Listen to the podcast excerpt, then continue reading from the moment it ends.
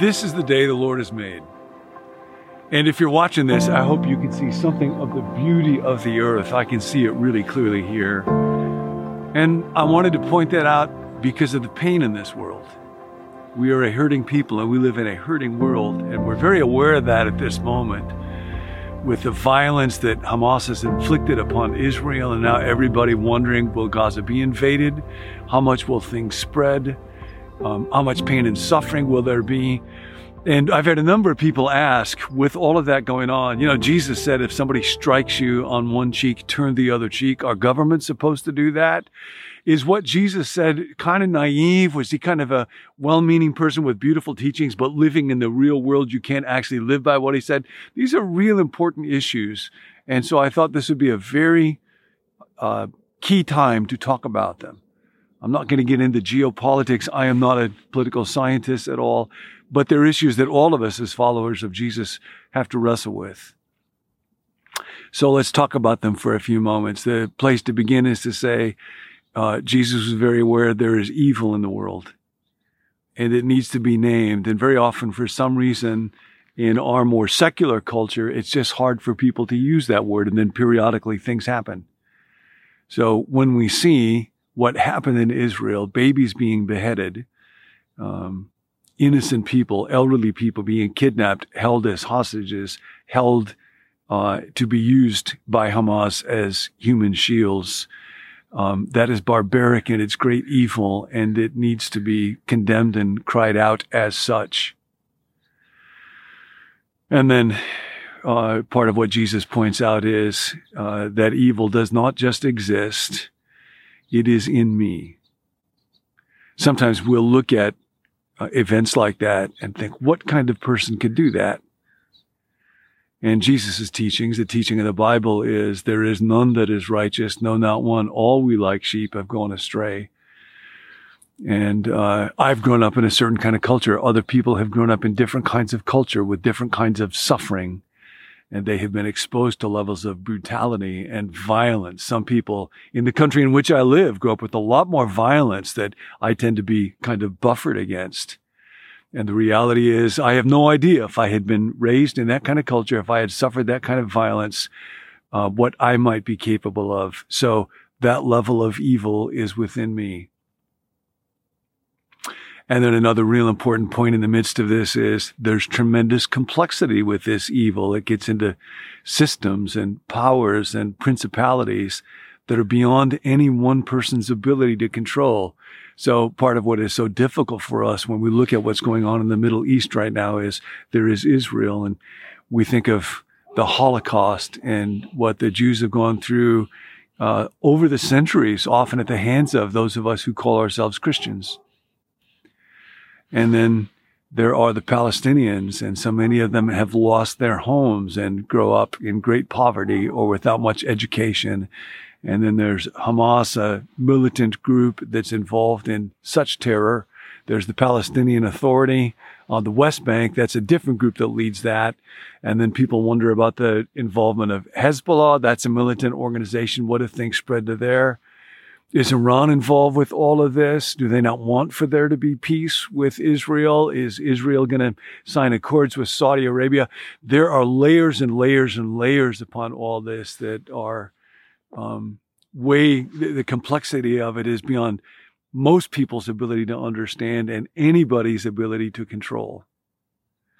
And then another important teaching in the midst of this is who has not suffered? And we think about the suffering of the Jewish people and the legacy of the Holocaust. And then the need for justice of uh, the Palestinians and for people to have a home. And, and then we think of the suffering that's going to be going on right now and the violence that has happened and that will happen, that on all sides will leave people with a greater sense of being aggrieved, a greater sense of um, needing justice. And the need for forgiveness does not go away. And then there's the layer of government. Now, Jesus was keenly aware of the role of government in life. And he quite explicitly rejected the notion of playing the role of government. People tried to make him king, and he fled from that. And he said things like, My kingdom is not of this world. and that you ought to pay to Caesar what belongs to Caesar, but then pay to God what belongs to God. Not everything belongs to Caesar. Paul wrote this uh, in his letter to the church at Rome, as the early Christians were struggling with this. Let everyone be subject to the governing authorities, for there is no authority except that which God has established. The authorities that exist have been established by God. Consequently, whoever rebels against the authority is rebelling against what God has instituted. He talks about the government having the power of the sword. The rulers do not bear the sword for no reason. Now, the teaching here is not saying that governments are always right. Clearly, early Christians themselves sometimes defied the government. We must obey God rather than human beings. But as a general rule, because of the existence of sin and our capacity to hurt each other, God has instituted government to have the power of the sword. That is to be able to coerce, to be able to put people in prison, to be able to use uh, physical means to establish justice. And the idea is that they're to do that to keep people safe, uh, for there to be deterrence so that people will be discouraged from the kind of violence that we have seen, hopefully to rehabilitate people who are wrongdoers. Um, those are, those are part of what a government is called to do. Individuals, you and me, are not granted the power of the sword, but governments are. That's part of how God has instituted it. Now, Jesus was also keenly aware of what it is to suffer and to suffer at the hands of an unjust government. And it's important to remember as we look at this situation, um, Jesus' life was not like mine. Jesus was not buffered from the problems of violence. Middle East has been suffering from uh, just a powder keg of violence for a long time, and it was in Jesus' day. At that time, Israel was oppressed by Rome. And it was a very brutal society. You might remember in the book of the Psalms, it talks about blessed be the one who dashes the heads of their little ones against. That's the society and that's the culture in which people grew up. Uh, I've grown up in a culture that's much different than that one. And, and Jesus and his influence is one of the reasons. The idea that every human being ought to be treated with dignity as an image bearer of God. That's been a major shaper of the culture in which I grew up. The culture in which Jesus grew up was a much more violent one. Pompey, you might remember that general in the century before Jesus lived when Rome was oppressing Israel in order to um, get everybody to knuckle under to Roman power. There was a slave revolt led by Spartacus, if that name rings a bell, and Pompey crucified 6,000 Israelis, 6,000 Jewish people, crucified them on a long march. Every two miles, they would stop crucify another one, and then leave their bodies up there to be um, eaten by birds so that everybody could see those bodies. That was a horrific thing to a Jewish person um, being desecrated. Now, in the midst of that violence and oppression, there were a number of responses. Real quickly, um, there were some people who were committed to violently overthrowing it and they were the zealots. They were called the zealots, sometimes called the sicarii. That was the word for daggerman. People sometimes wonder with Judas Iscariot, was he one of those people? And we don't know. We do know that one of the disciples was Simon the zealot. And then there were other people who, whose response to Rome was, we just want to withdraw from them. The Essenes, quite famously, were in that category. Pharisees, something like that. We'll just go off and do our own thing, have nothing to do with them.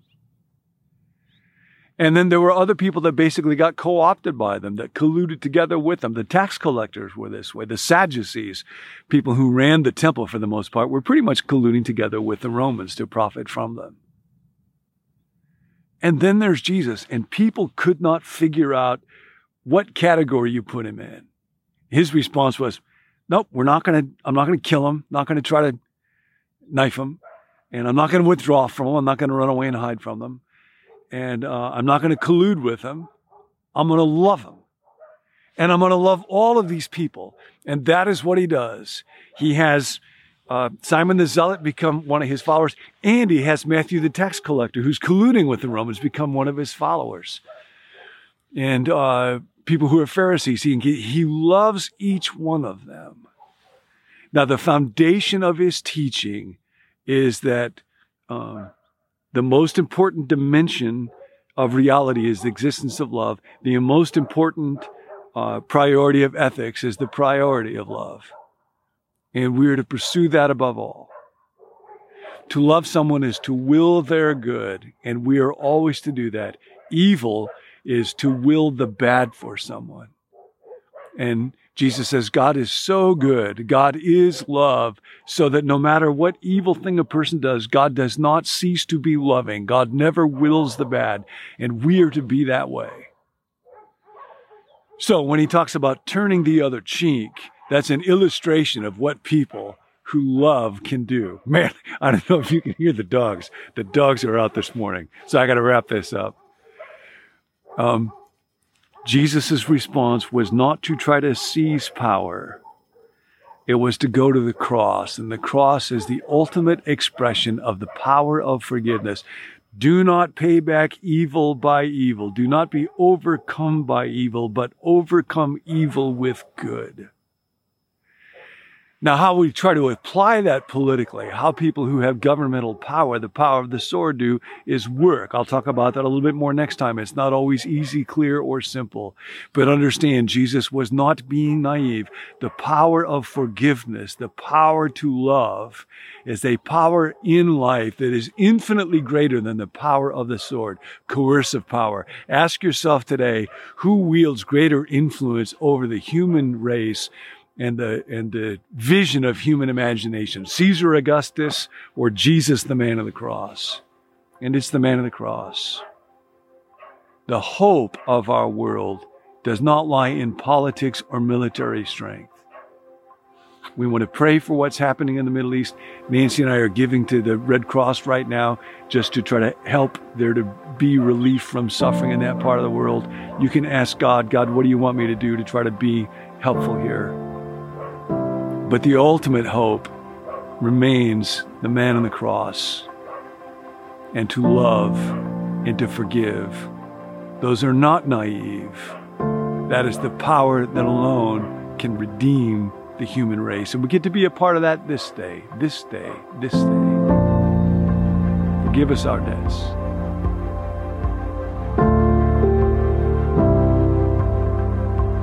Thanks for joining us. At Become New, we want to grow spiritually one day at a time, but it's tough to do that alone.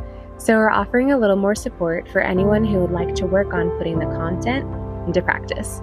You can sign up to receive a text at the end of each week in this series asking if you completed the Here's How portion for that week. If you want, you can reply to the text and let us know how it went, or if you need prayer in taking those action steps. To sign up for the end of week reminder, just text the word MORE to 855 888 0444 and we'll put you on the list. As always, to receive the emails or video links by text, you can let us know at becomenew.com slash subscribe. If you're already signed up for the emails but aren't getting them, try checking your spam folder, or better yet, you can add us to your contact list. Our email address is connect at becomenew.com. If you need prayer, we're here for you. Text your specific prayer request to 855 888 0444. There's a team of us who meet each weekday to pray specifically over every person who sends a text in. We'll catch you next time.